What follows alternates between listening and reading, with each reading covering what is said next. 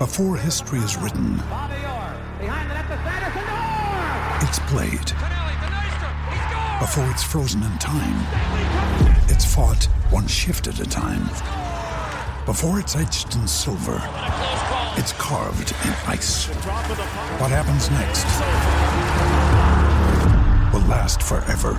The Stanley Cup Final on ABC and ESPN Plus begins Saturday. And time now to recap what unfolded last weekend. The absolute annihilation. And this is going to be quite traumatic for our next guest, the great Troy Luff, Sydney Swans legend. Luffy, good morning, mate. And 20 goals, 13, 133 to 8 4 52. It was a real shame after a stellar season for the Sydney Swans. But on the flip side, credit to Geelong on winning for the first time since 2011, and some of their superstars had incredible games, very gracious afterwards. We see some players win their first premierships in Dangerfield and also Jeremy Cameron. But welcome back to the show, mate, and give us your thoughts on grand final day.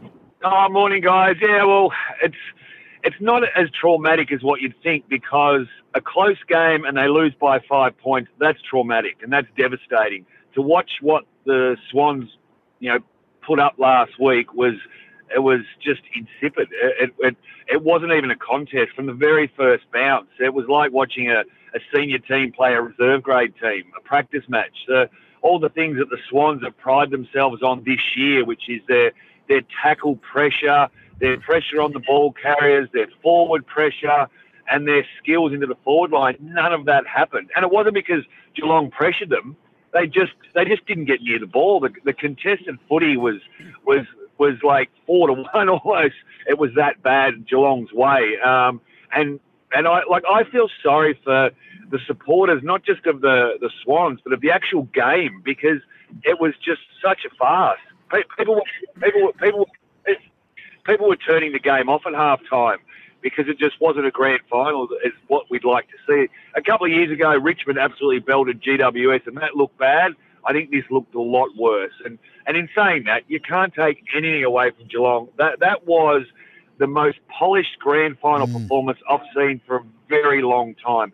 All of their stars stood up, and and the difference is they've been accused of being old and too slow, but you look at the stats of all their older players, 12 players over 29 years of age. Paddy Dangerfield was outstanding. Isaac Smith, the oldest player to win the Norm Smith. Joel Selwood in his very last game for Geelong.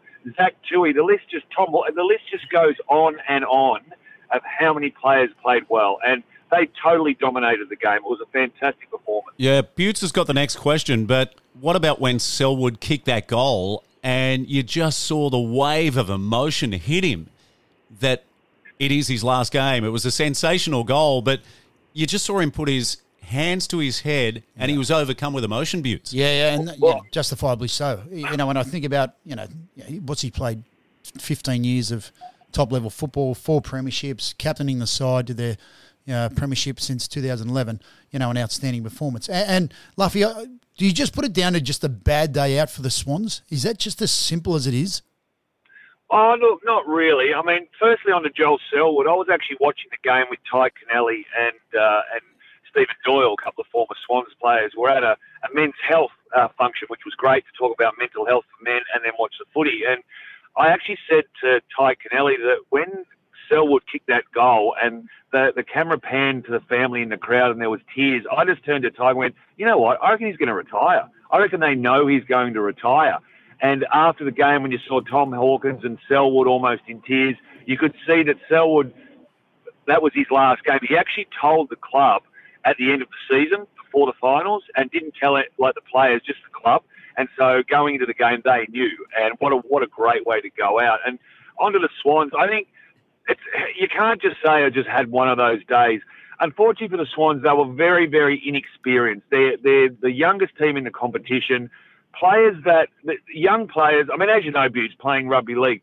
If you've got a team of young players and and the side's going well, and the older guys are standing up, they follow, and all of a sudden the whole team is inspired by that. But when things aren't going well, the young players mentally they, they just folded. They they didn't get the ball like they were supposed to. They didn't tackle like they were supposed to. They were nervous. They they went into the game nervous, and, you could see that from the start. Players were, were rushing when they got possession, and there was just no clear passage at all. And and unfortunately for, for players like Buddy Franklin, everyone says he had a bad game. Well, he did have a bad game, but the thing is, the ball never went into the forward line. You need yeah. the ball to go into his area to get the ball first to actually do something with it. So, you know, and, and in saying that, you look at Chad Warner, one of the young guys in the side, to have 30 odd possessions – kick a goal. He was absolutely outstanding. And it's a shame that the best player was Chad Warner. The second best player was probably Robbie Fox, who's been in and out of the Swan side for about five or six years.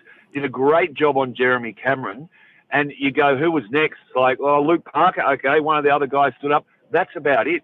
No one else stood up. It was just it was just a bad day for, for the whole side. Yeah, and what about the selection panel, Luffy? Because did they get it wrong? Well, obviously they did with Sam Reid.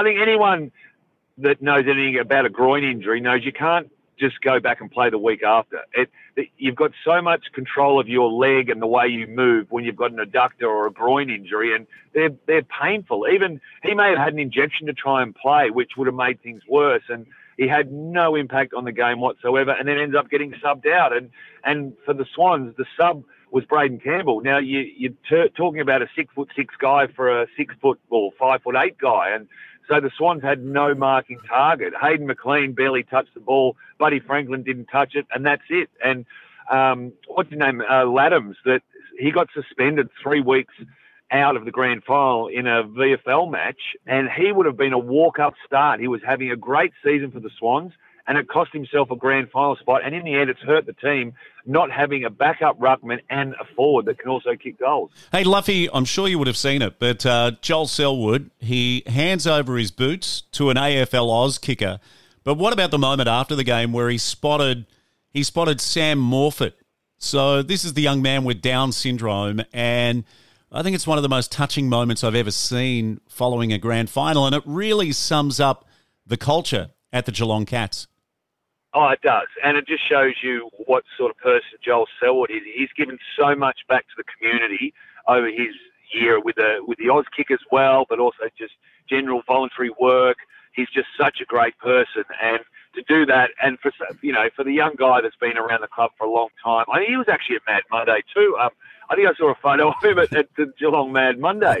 Um, but another photo that I thought was fantastic was Joel was actually a video. Joel Selwood getting all of the Oz kickers that presented the medals to the players in a big group, standing in the middle, getting a photo with them all. And it just goes to show that he has the time to give back, even at the best moment in his, one of the best in his career. He's just won a grand final. He knows he's retiring. This is his last game. And he has gone and got all those young kids to give them a moment they'll cherish for the rest of their life. Uh, Luffy, you want to talk about Isaac Smith uh, taking out the Norm Smith medal? Um, there were plenty of players that were putting their hand up, uh, Dangerfield being one of those. Um, it could have probably gone to about three or four of the Geelong Cats players. I, I have no doubt that Isaac Smith was the best player on the ground, and it was even for the, the word he kicked two goals in the first quarter, had about seven or eight touches, but he had a complete game over four quarters, and it was just amazing. I think 34 years of age. I think he's now become the oldest player ever to win the Norm Smith. Paddy Dangerfield. It's been well documented that for such an illustrious career. He's won absolutely everything you can win except a premiership. And that is one of the reasons why he went to Geelong. And he did that on Saturday. And he did it so well. He was outstanding as well. He just performed well above what he has for most of the year. It was probably one of his best games for the year. And so I think, you know, when it comes to Norm Smith, I think they got it right. One, Pat Dangerfield was two, and then the third, it could have been a toss. I was a little bit disappointed there was no one vote for Chad Warner. I thought he was outstanding. He was probably the, the third best player on the ground. But of course, when you lose, uh, everyone just focuses on the winning side. Yeah, and that opening quarter where I think it's 11 scoring shots to one, I think Selwood touches the footy maybe 12 or 14 times in that first quarter. And that's the difference. Those senior players stood up. Selwood, Dangerfield, Isaac Smith, Tom Hawkins kicked a couple of goals. These are all older blokes. You know, they stood up and they they led by example. And when more than half your side is over 29, you know that, that's that's yeah in, in football age of any code that's old, but that's also experience. And those older, experienced heads, they were calm for the whole day. And well, I guess they were calm until three quarter time. Then you could see their excitement knowing they'd won the grand final. And I tell you what, you've got to watch some of the video of young De Koning. He was absolutely fantastic. Some of the video, he was he he grabbed someone's phone out of the crowd and video self him, himself running around the ground with the crowd in the background. He had photos with the crowd. He had family on the ground. He absolutely lapped it up. And why shouldn't he? It was a great effort for him. It may never happen again. And, you know, to win a flag at that level is just sensational. Well, Luffy, uh, we're giving you a standing ovation. Yeah. Here in the Man Cave on this grand final weekend. Thank you so much for everything you've done for the show through the year. Our people will talk to your people in terms of some kind of uh, what will we call it, Butts? Five star experience. A level of uh, appreciation. Uh, are you are you talking Star of the Sea Resort? Settle, settle, settle. I'm really, I'm really looking forward to getting my long neck of VB in the mail. I can't wait. And you know, Luffy, it shouldn't just be an overnight stay. It should be like he should be there for like months, a month. Months, yeah, yeah. Okay. We'll see what we can do. Great stuff, Luffy. Take care, mate, and we'll talk soon. All right, and have a great week. And go Parramatta. Of all the sides in the NRL, I grew up in Victoria. We had one game a week in the middle of the 80s, and of course, Parramatta were the top in the 80s, and I'd love to see them with the flag. I think 36 years since they've won a final. So go the Eels. That's probably the best thing you've said all year, Luffy. Uh, What about Luffy saying "win the flag"? Like uh, he's he's been Sorry, the, the cup. What do you call it? the, cup, the premiership. We win the premiership, mate. We win the, the, premiership. Provan-Summons Trophy. Oh, Butts will be there with his uh, Eels jumper on and his Bears jumper on and his West Tigers jumper on. Uh, yeah, so. yeah, I don't have a Penrith. Actually, I do have a Penrith one in my cupboard, but uh, believe it or not, I swapped it with Brad Fittler uh, back in the day where you'd swap jerseys Oh, at the end of the season. Ah, So- the old licorice all sorts. yeah, yeah. So I've got one of those as well. So I can put one underneath the other. So it'll work out okay. That'd be the Dada That'll be, uniforms. That'll be five jumpers you have to wear then. Yeah, and name dropping. Swapped it with Brad Yeah. Fittler. Yeah, I'm sure he's still got my jersey somewhere. Yeah. Uh, great stuff, Luffy. Talk soon. All right, guys, have a great weekend.